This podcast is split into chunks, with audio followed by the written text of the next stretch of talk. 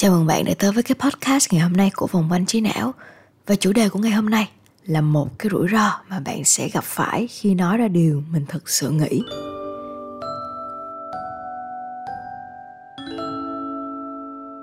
Mình rất là ghét phải mở bài theo kiểu này, nhưng đúng là có một câu rất phù hợp trong hoàn cảnh này. Đó là, trong cuộc đời, thì cái việc nói ra điều mình nghĩ là một trong những việc khó khăn nhất và hạnh phúc nhất nghe rất lý thuyết, nhưng đó là vì người ta chưa nói cho bạn tại sao lại khó và tại sao lại hạnh phúc. Cái rủi ro duy nhất mà chúng mình sẽ gặp phải khi nói ra điều mình nghĩ, đó là mình bị từ chối. Chỉ một cái rủi ro duy nhất đó thôi và hôm nay, cái podcast này, cái video này, chúng mình sẽ cùng nhau nói về cái rủi ro đó. 7 tháng qua mình có đối mặt với khá nhiều áp lực, trong đó có việc cần phải tìm cách để làm nội dung cho nó đúng theo cái tính cách của mình hơn. Và hơn hết là phải tin vào điều mình làm. Mình chọn con đường này rồi tức là phải làm một mình ít nhất là trong thời gian đầu.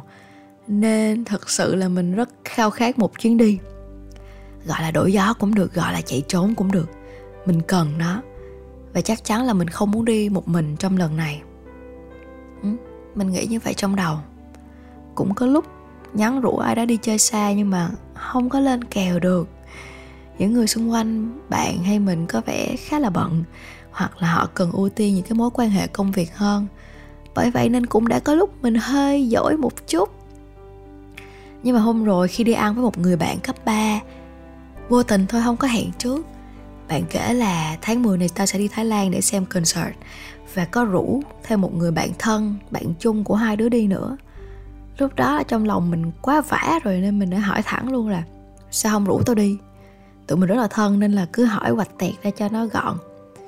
Bạn mình nói là, giờ đang rủ nè, tại vì sợ mình không có muốn đi xem, mình không phải là fan K-pop. Mà khi nghe bạn mình nói như vậy, trong lòng mình rất là đắc chí. Hai đứa đã bắt tay nhau cho cái kèo đi Thái Lan và hứa là sẽ không có bùng kèo. Rồi mình ngồi lại nhảy tiếp câu chuyện là mình rất là muốn đi chơi thì bạn mới hỏi, rồi sao không rủ tụi tao? Nếu mà không có chương trình thì tụi tao vẫn có thể đi với mày mà. Wow. Trong cái khoảnh khắc đó, một câu hỏi quan tâm nhẹ nhàng, nhưng mà lại giống một cái kim làm thủng quả bong bóng trong đầu mình. Mình bật lên suy nghĩ là, ủa sao kỳ ta? Đáng lẽ mình nên rủ nó đi, thì mình đã có cơ hội rồi. Thế này sẽ có những người giống mình thôi. E ngại ai đó sẽ từ chối vì rõ ràng từ quá khứ tới lúc mà cận hiện tại đó, tới lúc mình được đồng ý đi chơi đó, thì vẫn có người từ chối mình. Những cái từ chối rất hiển nhiên và những cái từ chối bất ngờ đều sẽ làm mình và bạn hụt hẫng. Nên chắc chắn bạn sẽ có suy nghĩ là chẳng ai hiểu mình hết. Thậm chí còn hoài nghi không biết ý kiến của mình nó có sai trái hay là quá khó chấp nhận không mà ý kiến thôi thì đỡ, đôi khi bạn còn hoài nghi luôn con người thật của mình. Một lý do khác mà bạn sợ chia sẻ, đó là vì cái não của tụi mình rất là ngu ngốc. Nó chỉ nhớ tới những lần từ chối thôi chứ nó không nhớ nhiều những cái lần được đồng ý. Không? Cái não vừa thông minh và cũng thật là ngu ngốc, thật là đáng thương. Nhưng cái não nó không hoàn hảo và nó là một phần của mình. Hàng ngày mình mình sống với nó mình đã chấp nhận nó từ lâu rồi. Thì ai đó ở ngoài cũng vậy thôi. Họ đang chấp nhận bản thân họ với những cái khuyết điểm và những cái điểm mạnh lớn nhất. Ý mình ở đây là sự chấp nhận thật ra đã tồn tại nhiều hơn là sự từ chối. Nhưng mà trong khi nó âm thầm thì sự từ chối lại làm ầm lên, nó làm tất cả mọi người phải sợ hãi. Làm tới mức mình không nhận ra là cái đáng sợ hơn chính là nếu một ngày mà mình im lặng luôn và mình thỏa hiệp với nó, mình sẽ mất đi một cơ hội được chấp nhận, được tự do, thức thời. Một cái say yes hay là một cái hôn vân vân. Bị từ chối thì có nhiều mức độ. Cơ bản thì bất đồng ý kiến với ai đó, nhưng mà nặng nhất có lẽ là ai đó sẽ từ chối con người thật của bạn mình biết là cái đó đau lắm. Nhất là khi người từ chối mình là người thân của mình. Nhưng mà rồi cũng hết thời gian mất bạn ơi. 24 năm 30 năm 40 tuổi. Mình không có nhiều thời gian để chìm vào cái cảm giác sợ hãi khi mà người ta khước từ mình.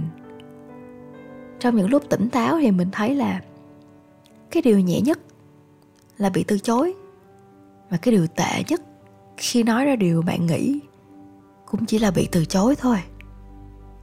À không ai làm gì được mình, không ai đánh mình cả. Một người từ chối mình không có nghĩa là người khác cũng vậy. Hoặc là người ta chưa chấp nhận được cái cách nói, cách làm của mình.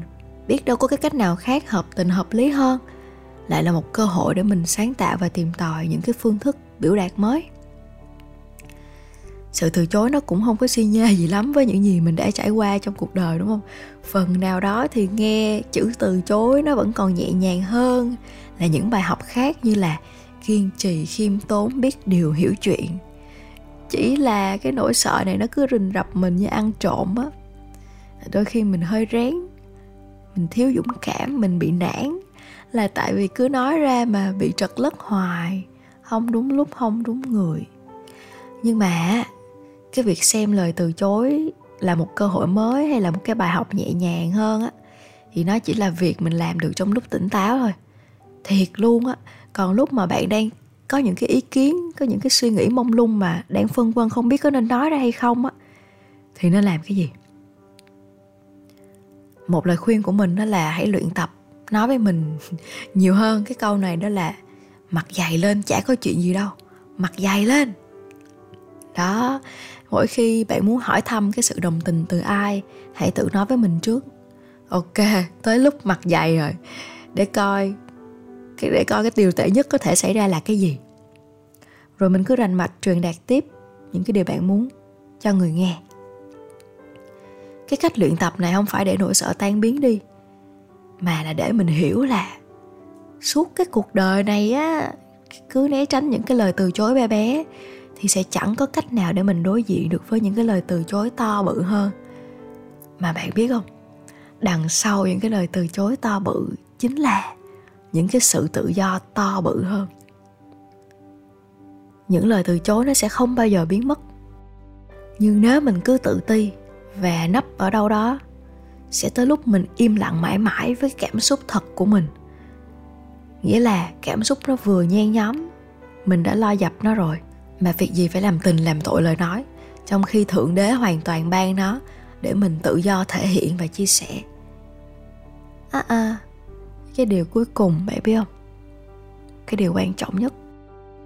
Khi mình nói ra thì chính mình là người đã chấp nhận mình rồi.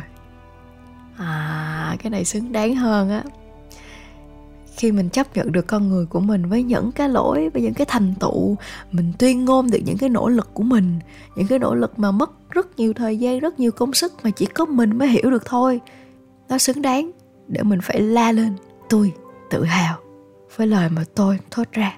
Mình biết cái này nó chỉ là một phần extra trong cái podcast này thôi, nhưng cuộc sống có một cái sắp đặt rất kỳ lạ.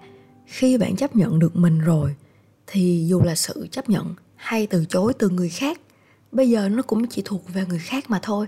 Đôi khi bạn cũng không cần nó, hoặc là không cần nó phải diễn ra như cái cách mà bạn đã từng kỳ vọng.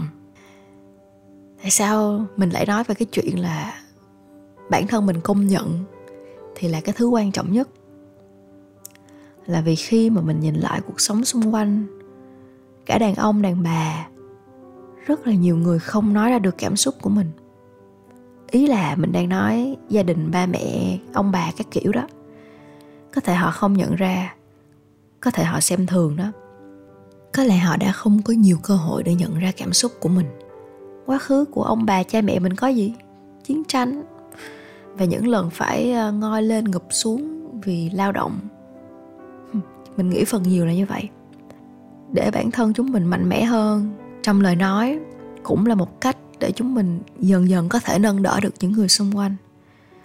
Mình ước là tất cả mọi người đều từ tốn hơn một chút và thương bản thân mình hơn bằng việc nói ra cảm xúc một cách đều đặn và nhỏ nhặt nhất. Như là, bây giờ đau chân thì nói là đau chân, đói bụng thì thay vì cứ nghĩ trong đầu thì hãy nói ra đi. Trời ơi, cái cảm giác nếu mà ai đó cũng đang đói giống bạn và hai người cùng đặt đồ ăn về ăn á, thì vui biết bao nhiêu khi mình nói ra một điều, tức là mình đang mong đợi một sự cộng hưởng.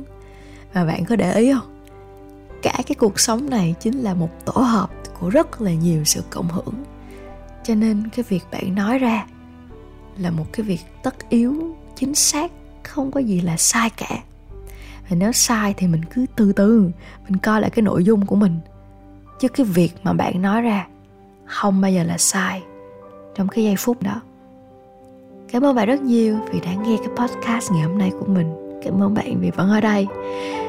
Chúc bạn một ngày tốt lành và một buổi tối ngủ ngon.